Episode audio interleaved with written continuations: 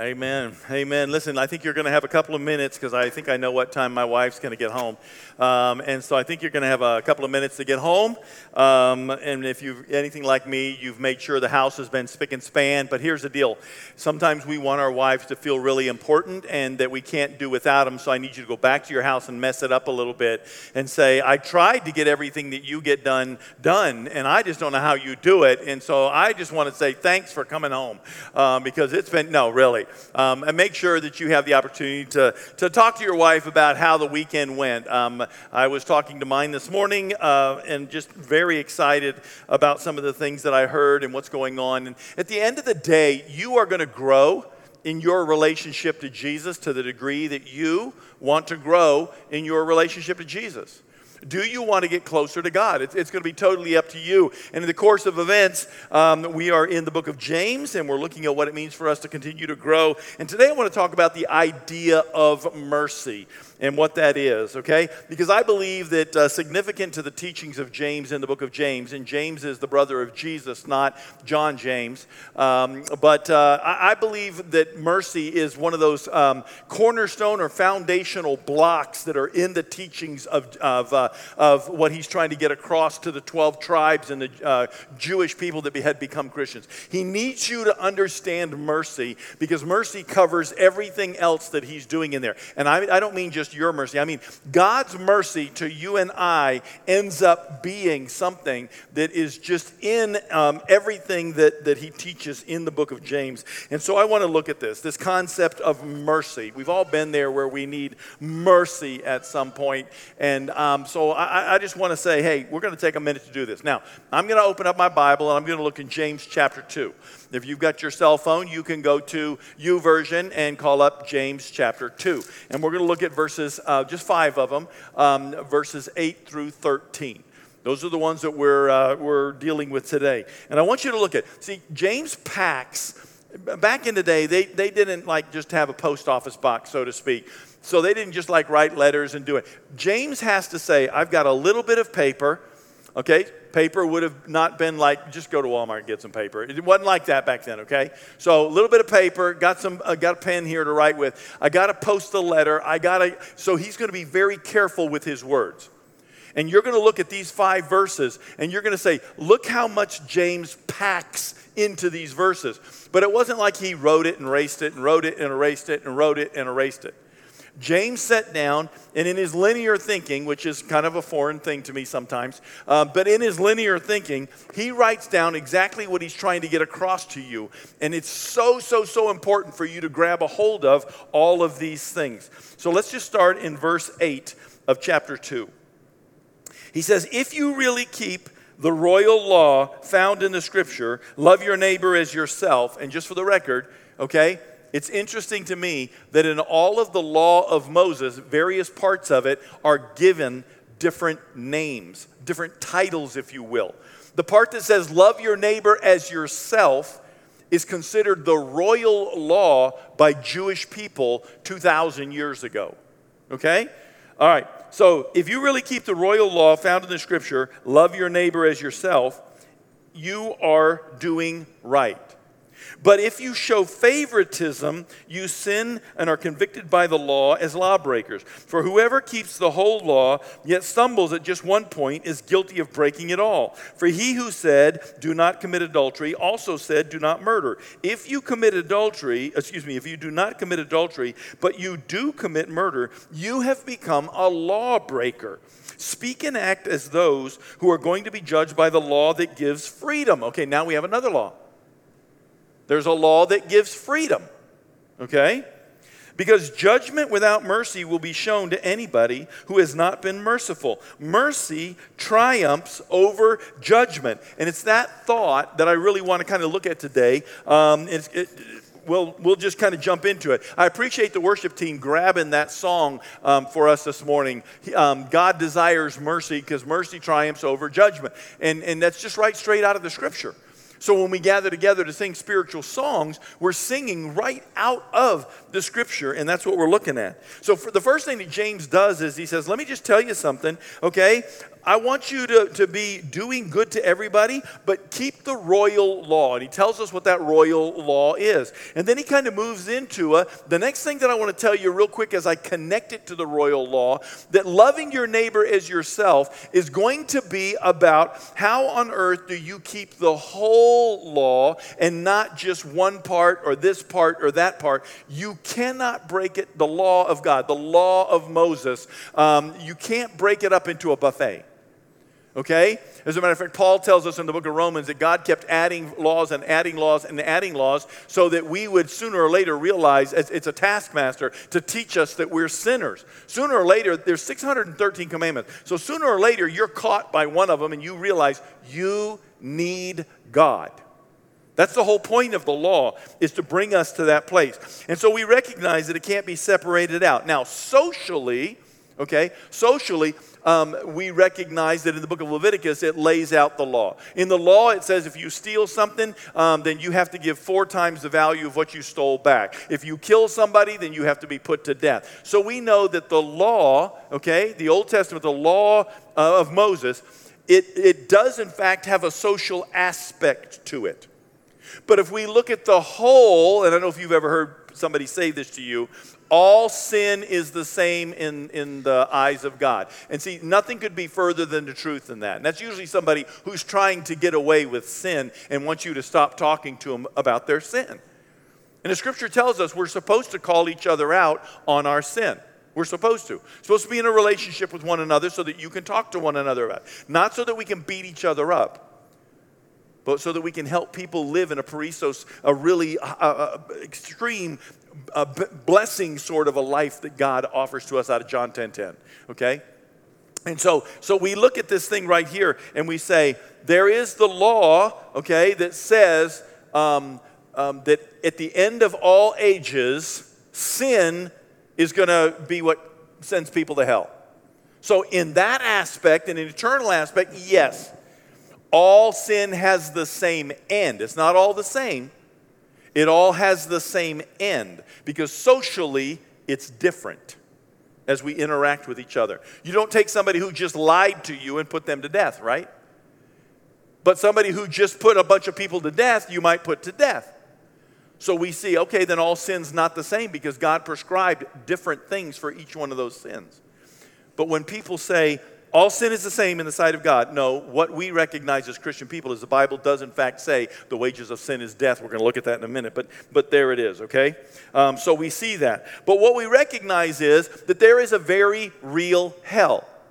And I, I, in order to understand mercy, I have to understand the fact that there is a hell. Now, there are people, there are Christian people that I have met that will tell you that hell is not a real place, that it is an actual metaphor, and it's, a, you know, it just means that you're going through a tough time, or we're in a season of the life of humanity where there's wars and rumors of wars and all kinds of wars. Listen to me. I want to assure you that in my personal reading, 100% of the time that Jesus talked about hell, he was not talking about a metaphor. He was talking about a very real geographical place. He used metaphors to describe it. But listen, we recognize that the Bible says that there is a very real devil, a very real enemy of our soul. And that enemy of our soul was cast out of a very real heaven. He didn't say, metaphorically, something really bad happened in heaven and we cast something bad out of it. it it's not a metaphor. It's a real being. I will, I will struggle to say angel because he lost that angelhood, if there's such thing as angelhood. But he gets cast down. So Satan gets cast down. He's considered the prince of the power of the air. So he is a real being. And the scripture will tell you right now, when you look it up, that, that at the end of the age, the devil, the accuser of men's soul, and hell will be chained together and thrown into the lake of fire. You don't chain something up. I don't know the last time somebody chained up a metaphor and threw it into a lake of fire. You don't do it. It's a real thing. So when we begin to talk about mercy, we recognize that hell was created for the devil and his unholy angels, not for human beings. But because we chose to listen to the devil, we bought into his eternity as well. when he said to Eve, Surely God did not say. He didn't make her sin, but he did invite her to doubt God's word. And at that point, she began to go down a road that God didn't intend for humanity to go down. We were not supposed to go to hell. That's for the devil. And we can see that at the end of the whole book. But that's also why Jesus came and died for our sins. And in essence, he bought back. I mean, you understand that our sins not counted against us as Christian people because Jesus paid for it. He bought our sin. I was thinking about that this morning um, as, as, I was preaching, and the Lord said, it's a, lot, it's a lot like a garage sale. You ever had a garage? You ever gone to a garage sale and seen everybody's garbage that they're trying to get rid of and, and, and they're selling it to you, right? The devil is selling us his garbage and we buy into it. Well, what about you and I when we end up uh, as sinners and, and we are having our own garage sale and we're trying to get rid of our, our garbage and we're saying what? And Jesus is saying, hey, I'll buy your garbage. So, so you go to a garage sale or you have a garage sale, and somebody comes to your garage sale and like, well, that's a really nice wagon, but it's only got three wheels. And you're like, yeah, I only want $10 for it. And they're like, but it's only got three wheels because you even think your garbage is worth something. But the fact of the matter is, Jesus bought your garbage he bought it. He bought your junk at your yard sale. He bought your broken toys. He bought your broken life. The, the, the world is having a garage sale and it's selling you. And Jesus showed up and said, It's broken, but I see the value. And so he bought it from the law. And we're going to continue to press into that concept of mercy. The scripture tells us that the wages of sin is death, but the gift of God is that He bought us back. The gift of God is eternal life in Jesus Christ, our Lord Jesus. You know, there's people that think that hell is going to be all about, you know, well, hey, you know, uh, you ever been around bikers enough? I, I spent 40 years on a, on, a, on a motorcycle, and it's like you get around bikers, like, well, we're all going to go to hell together then. And it's like, but you're not. Sinners are not going to go to hell together. They're not all going to hang out in, in hell and say, Well, I wish we would have been good. Because it's not about being good, it's about walking in the teachings by trusting in the blood of Jesus. It's not about being perfect the way you understand the word perfect. It's about chasing after Jesus. And when you do sin, get back up. Because if we sin, if we are faith, excuse me, if we confess our sins, he's faithful and just to forgive us for our sins. So we recognize, John says in, in the book of First John, he says that if we walk with Jesus, we won't sin. And then I'm thinking, oh Lord, I'm gone. And then the next thing he says, but if we do sin, we have an advocate, Jesus the Christ. Because his blood covers it all. And that's not permission to keep sinning. It's permission to get back up and keep moving forward. See, you entered a relationship with Jesus that sets you on a journey. You didn't get a ticket out of hell, therefore, do whatever you want. So we're walking with God. That's why we always ask people as they come in are your feet pointed toward the cross and are you walking in that direction? Because you're going to struggle with your humanity. You are. But we want to teach you to continue to grow. We want to grow with you as we continue to grow. And so we, rec- we look at James, and he's talking about the fact that there's this law, this, this um, royal law, and this other law and there's 613 commandments in the Old Testament that we recognize are the law of Moses, 613. And he says that if you break one of those things, then you've broken them all. And it, it, the, the law is things like this.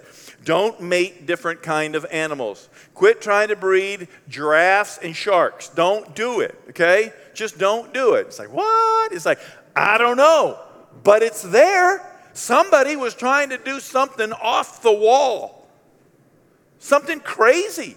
And God said, All right, stop trying to. I, I made the, the, the pygmy hippopotamus and I made the elephant. Stop trying to breed them together. Don't do that. What were these people doing? That God had to write that in the law. Okay, what about this? Don't plant your field with two kinds of seeds. This is all in the book of Leviticus. It's part of the law. Don't do it.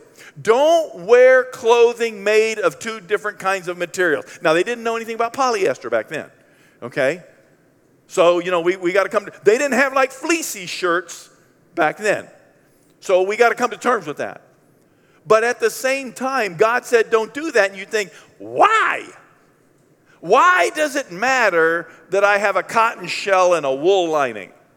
I don't know. But I can tell you this what God was doing back then, He was doing so that you would have a perissos life, an abundant life. And chasing after Him and doing what is said is more important than understanding the why because I trust the person that called me to it. I trust God. I'm not saying he's going to give me everything I want. What I'm saying is, I know that he is always working for the good of those that love God and are called according to his purposes. I know that. And so, can I trust him? Because that same law also says you can't eat pork. And I didn't mind the other ones, but you know, now you're kind of cutting in on the barbecue. And it's like, Lord, but what about barbecue? They didn't have barbecue back then. Okay? And I married into a family, a farm family, and I got to work for them for a long time, and we had 250 hogs. We did. Okay? Listen, pigs 5,000 years ago were outside and wild, and they pigs eat everything. Pigs eat poop, pigs eat corn, pigs eat plants, pigs eat other pigs, and they really do. Pigs will eat other pigs.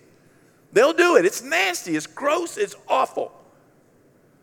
And I know that years and years and years ago, that pigs was one of the filthiest, most nasty things that you could eat. Because they were so disease ridden with worms and ringworms and pinworms, and they, they're walking around in poop and eating the poop, and they're, they're getting, it's, it's, they were just nasty animals. And so God puts it in the law don't eat pigs. And the reason that, I, I, mean, I can see that one. The reason he did that is because he didn't want you sick. When God said, wash your hands before you eat, when God said, take a bath and cleanse yourself, when God said, you know, if you see things showing up on you, wash it really good so many times and present yourself. When God began to do what we call cleanliness laws, that part of the law that was about cleanliness, he set Israel way up here from all of the other people that were eating everything and doing doing everything and rolling in everything and all. They, they suddenly lived longer, were healthier, and they were having a perissos life. I can see that. And so, what I recognize is that God creates a law, and that law is there. And even though the law was there to teach me that I'm a sinner, it still was there to invite me to be obedient to God. And James says if you break one of those 613 commandments, you've broken all of it. And I've been wrestling with that for years, trying to understand it. And a metaphor popped into my head. I'm not going to spill these. But our, our assistant stand in substitute children's director was able to get me this this morning. And this is a jar of marbles. And if you can just use your imagination for a second, imagine that there's 613 marbles in here, right? And you take one out and you break it. And I say, You broke the law. And you say, No, I only broke one. Here's the deal this is the law. This is one aspect of the law. But this is the law. So if I take one out, by taking one out, I've already violated the whole thing because it's supposed to have 613 in it. So it's violated. You say, I know, but I only took one. Doesn't matter. You violated this because it's not whole without 613. Okay, now it's only got 612. You say, oh. So when James says, if you don't do this, but you do do this, you still violated this. See? This is how we can be guilty of the law by breaking one part of it but we're guilty of breaking the whole thing because it's not whole anymore when we do it. And that made all the sense in the world to me when I was playing with it in my head, and it makes even more sense when I hold it and I, and I walk through it. And that's what James is trying to tell us. We have little to no ability to remove the sin or the stench of sin from our lives. We can't get rid of it, it's not possible. And so Jesus came and died for your sins because he's the only one that can get rid of it. And he gets rid of it forever, as far as the east is from the west. And not only that, but he took um, 613 commandments, broke them all the way down to two, and got rid of 611. And he didn't just say, These don't matter anymore. He said, These are the two that matter, and these two are summed up of all of those. So if you focus on these two, and we recognize that the new covenant that you and I are under was born out of the old covenant, and James is saying it's born out of mercy. Hear, O Israel, it says in the book of Deuteronomy, the Lord our God is one Lord. Love the Lord your God with all your heart, with all your soul, with all your strength. These commandments that I give to you today are to be on your hearts. Impress them on your children. Talk about them when you sit at home, when you walk along the road, when you lie down, when you get up. Tie them as symbols on your hands and bind them on your forehead. Write them on the door frames of your houses and on your gates. Okay? That's love the Lord your God with all of your heart. And then in Leviticus 19, it says, Don't seek revenge or bear grudge against anyone among your people, but love your neighbor as yourself. I am the Lord. So, even there, we recognize that the, the new covenant in Jesus Christ is born out of the two commandments that we see in the book of De- uh, Deuteronomy and Leviticus. And there it is, right there. And it's an invitation to understand that everything else is summed up out of these two things. And that's where we're chasing after. He takes that 613 commandments, shrinks it down to two. And, and we have this story in the book of Matthew where it says, Hearing that Jesus had silenced the Sadducees, the Pharisees got together. Now, if I could just really quickly let you know that if I can make up a word, a, religio political group is going on here, okay? Because um, Israel is a theocracy, and so as Israel is the theocracy, they're, they're controlled mainly by two parties, and, and with all due respect to everybody in here, okay, um, you, can, you can look at these two and say, hey, it's like the Democrats and the Republicans are going at each other, okay? The Sadducees do not believe that there is a resurrection, they believe that this is the only thing that there is to life. So eat, drink, and, and party because tomorrow we die. Just be good people. The Pharisees, on the other hand, are ultra conservative and they're like, no, there is a resurrection, there is an afterlife. It does matter. And so we're going to be super, super, super over here and make sure that you don't even pick up a stick on Sunday or else we have to stone you to death. Okay? It's, it's, it's that bad. And so that's what's going on. So, hearing that Jesus had silenced this community over here, the Pharisees got together, one of them, an expert in the law, tested Jesus with this question. Teacher, which is the greatest commandment in the law? Jesus replied, Love the Lord your God with all your heart, with all your soul, and with all your mind. This is the first and greatest commandment. This is the one that you are to cling to. Are you even hungry for God this morning? And then he goes on to say, and the second is like unto it, love your neighbors yourself. All the law and all the prophets hang on these two commandments. And there they are for you and I right now. Love the Lord your God with all your heart, with all your soul, with all your mind. And in the book of Deuteronomy, it told us listen, um, love the Lord your God with all your heart, with all your soul, with all your strength. And when you're with your children, when you're walking on the road. And what does that mean for you and I?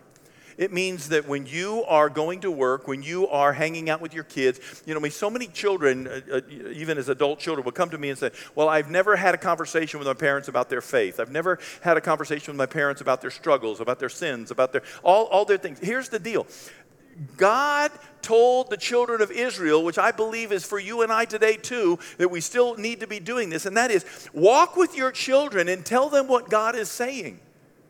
Tell them what God is doing. Tell them what God said. Explain to them. We shouldn't be afraid of the world that you and I live in with all its wokeness and everything that's going on. You and I should not be afraid to say, hey, it, it just needs to be grounded in Scripture. I, I, this is what's going on in the world, and we don't throw rocks at people, but this is why we don't do what they do because we love God and He told us to do this instead. And so this is what we're going to do, and this is how we're going to do it. And we're going to love on people, we're going to help people, we're going to stand up for truth, we're not going to back down, but at the same time, we're not swinging ball bats and throwing rocks. We're just saying, I hear what you say, but this is the truth. And sinners don't have to follow Jesus. They don't. But if we're going to say we follow Jesus, we ought to know what it says. And God says that since we know what it says, we should be talking to our children. We should be having those difficult conversations with them and grounding the answers in Scripture. What does the Bible say? It should never be dad or mom. It should never be because I said so. I'm not saying there's not a time that you're like, get in the car. Why? Because I said so. There's a time for that. Okay? But when kids come to you and they say, hey, what's this all about? You say, hey, let me talk to you about Jesus a little bit. But here's also the thing they need to see your Jesus on Monday, not Sunday. They need to see him on Tuesday, not Sunday. They need to see him on Wednesday, not Sunday. They can come with you on Sunday, but they need to see you expressing it when you walk out of here. Because they're going to do what you did, not what you said. And if you don't believe me, you just wait till you got kids of your own. When's your grandma say that to you? And suddenly you start seeing and hearing yourself come out of their mouth. And you're like, did I? Do I? Can I? Wow. And so there it is. Undoubtedly, one of the greatest examples of mercy that's recorded in the scripture of Jesus is in the book of John for us to remember this particular situation. In the book of John, it says, But Jesus went to the Mount of Olives, and he appeared again in the temple courts where all the people gathered around him. He sat down to teach them. And teachers of the law and the Pharisees brought in a woman caught in adultery.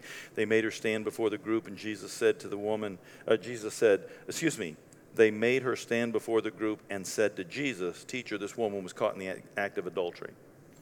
The law, the law of Moses commanded us to stone such women. Now, just so you know, that's not true. That's not true. You see, super religious people will always be taking the scripture and twisting it just a little tiny bit to make it say what they want. The law in the book of Deuteronomy says, stone the woman and the man. They said it says to stone the woman, and the man's not present.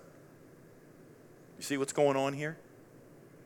Don't be surprised because you read the scripture, you know what the Old Testament is, and you see what these liars are saying to Jesus as they're trying to make him conform to their pattern of religion. And Jesus saying it's about a relationship, not a religion. Okay? It says that both of them are supposed to be stoned in the book of Deuteronomy. Okay?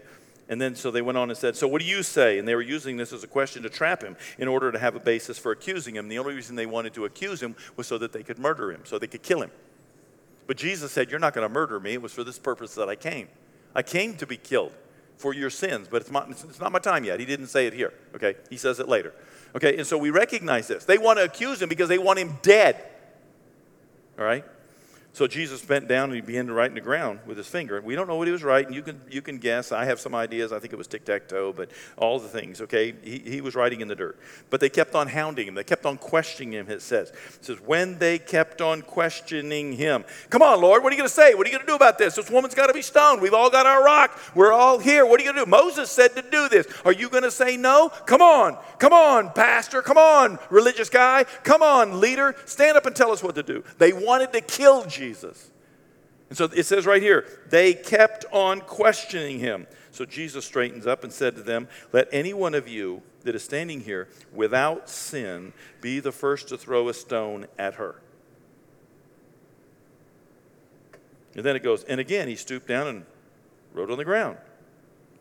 At this, pay attention. At this, those who heard began to go away one at a time, the older ones first, until only Jesus was left with the woman standing there. And Jesus straightened up again. And he asked her, and he said, Woman, where are they? Has no one condemned you? No one, sir, she said. And it's important that you read this. Then neither do I condemn you. Now go and leave your life of sin. The book of John, chapter 3, verse 17, very clearly says, For God did not send his Son into the world to condemn the world, but that through him the world might be saved. That's what it says. That's verbatim. Don't take my word for it. Look it up. The only thing that matters in this room right here, going in your ear, is what does the Bible say about what the Bible says? That is literally the only thing that matters.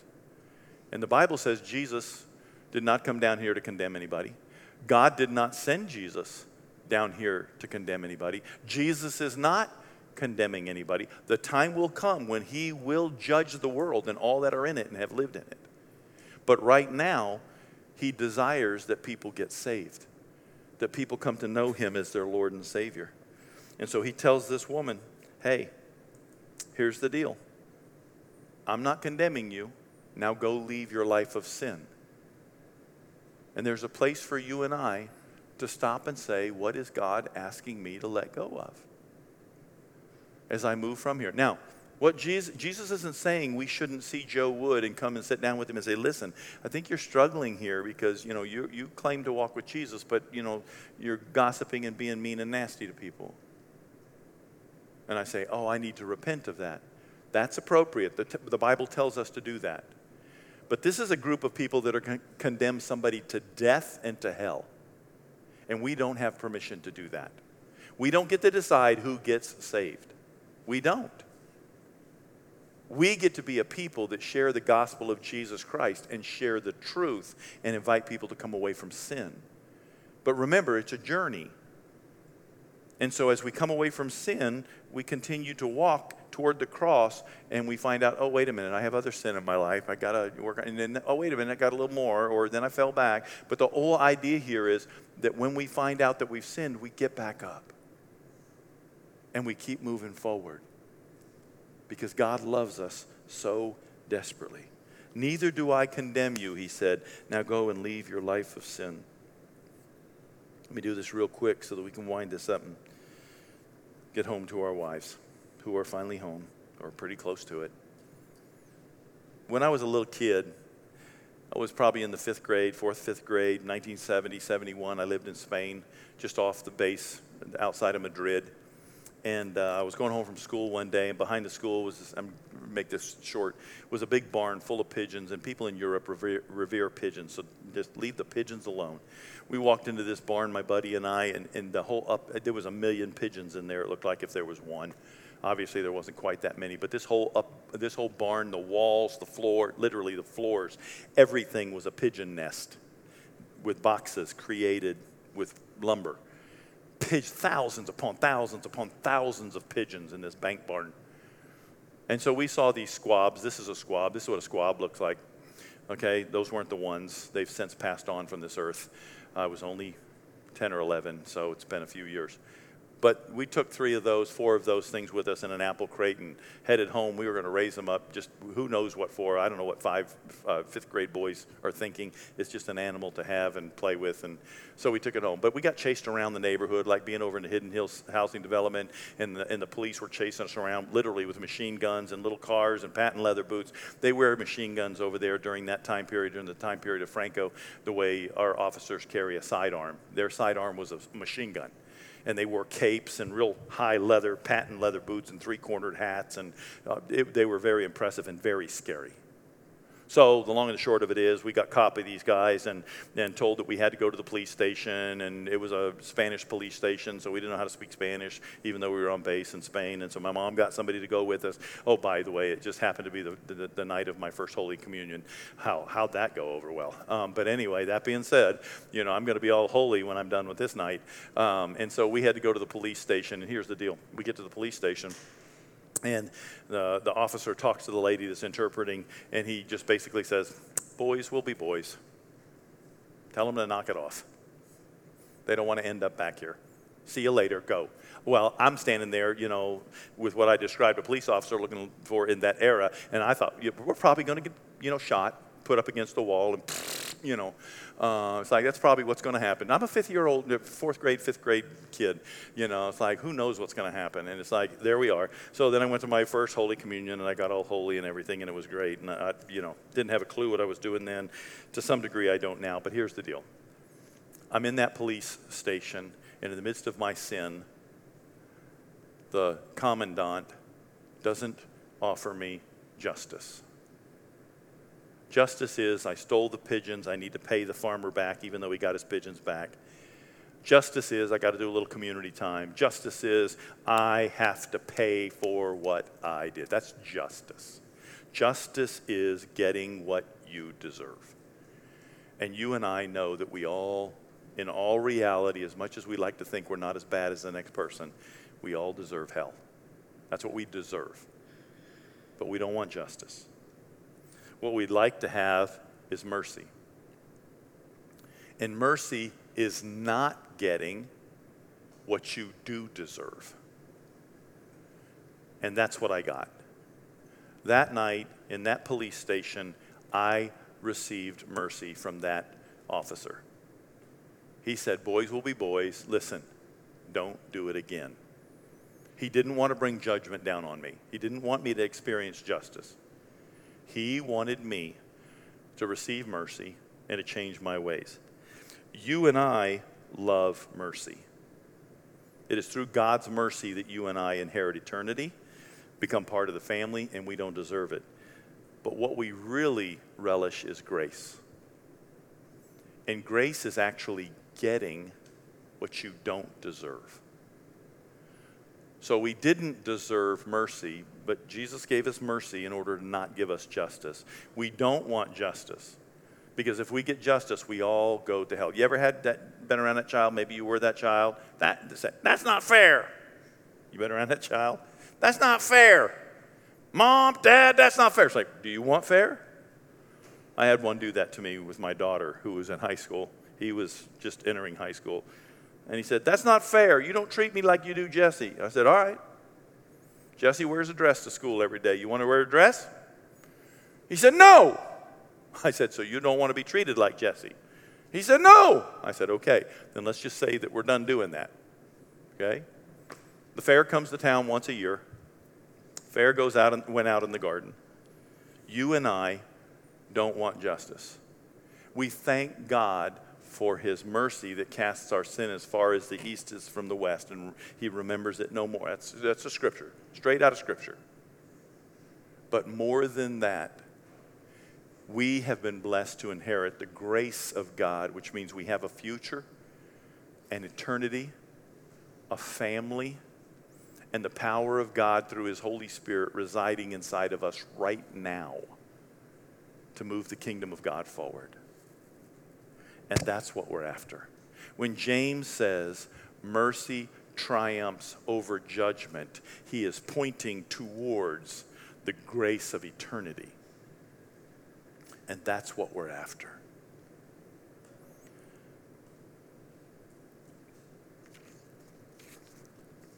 I'm not going to read that last passage.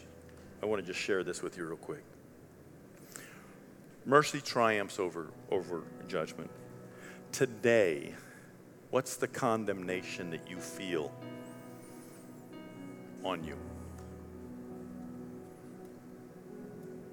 James tells us that, that judgment without mercy will be shown to anybody who's not merciful. Who do you need to be merciful to? And whose condemnation is falling on you that's making you feel uncared for, unloved, and rejected? Because that's not God. God wants you to let go of that because He desires for you to give mercy and He desires for you to receive mercy.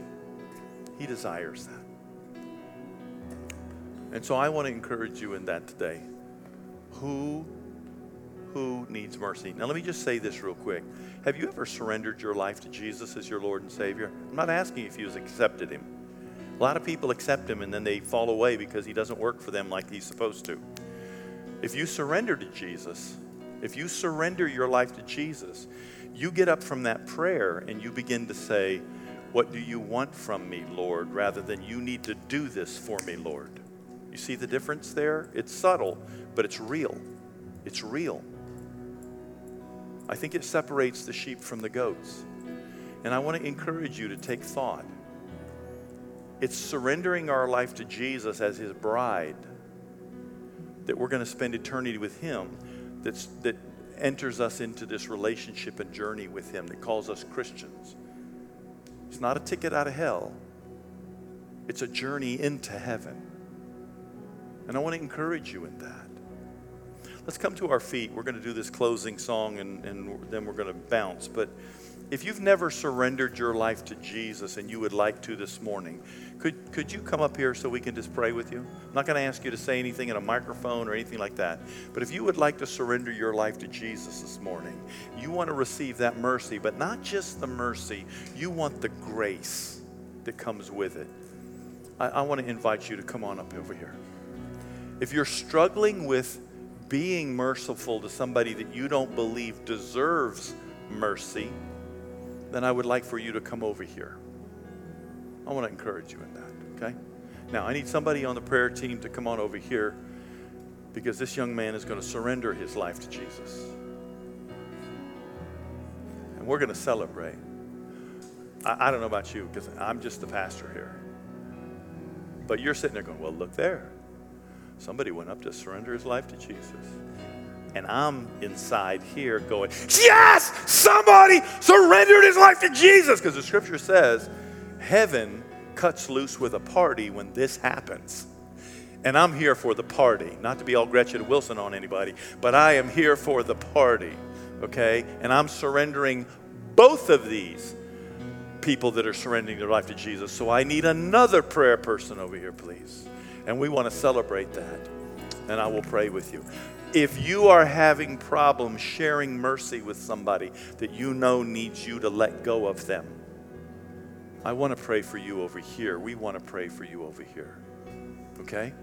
But let's just come into a time of prayer. And any time during this song, you can come up here to be prayed for, and somebody will appear behind you. They will. And they will not scare you or terrify you. We are here to meet Jesus. But let's just celebrate what God is doing in this place, in this time. Father, as we come before you, we thank you and we praise you for the grace and the blood and the love of Jesus Christ that brings to us the gospel of your love, um, the psalmist said.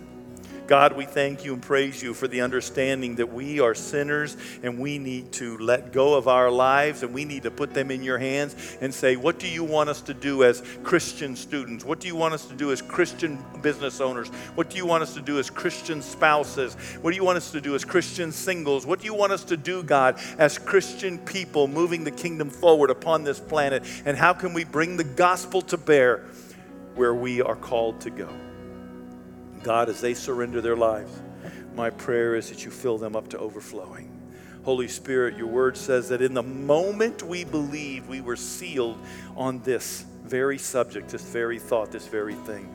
And God, I pray that you would seal them with the presence of your Spirit to move them and empower them, to give them dreams and visions. Father, your word says that I will pour out my spirit on your sons and on your daughters, and your young men will dream dreams, and your old men will have visions. Your young men, or your old men will dream dreams. Your young men will uh, have visions, whatever that is. And I pray that you would pour it into these lives right here, God. That even your sons, your word says, your sons and your daughters will prophesy, will preach, will proclaim the gospel of God's love and that you raised your son from the dead. God, we speak against any evil, any darkness in their lives, and we invite you, Holy Spirit, to fill it up. We say, Come, Holy Spirit. To the enemy, we say, Go. Father, we thank you for your mercy. We thank you for your grace. We thank you for the joy of who you are in this place. In Jesus' name we say.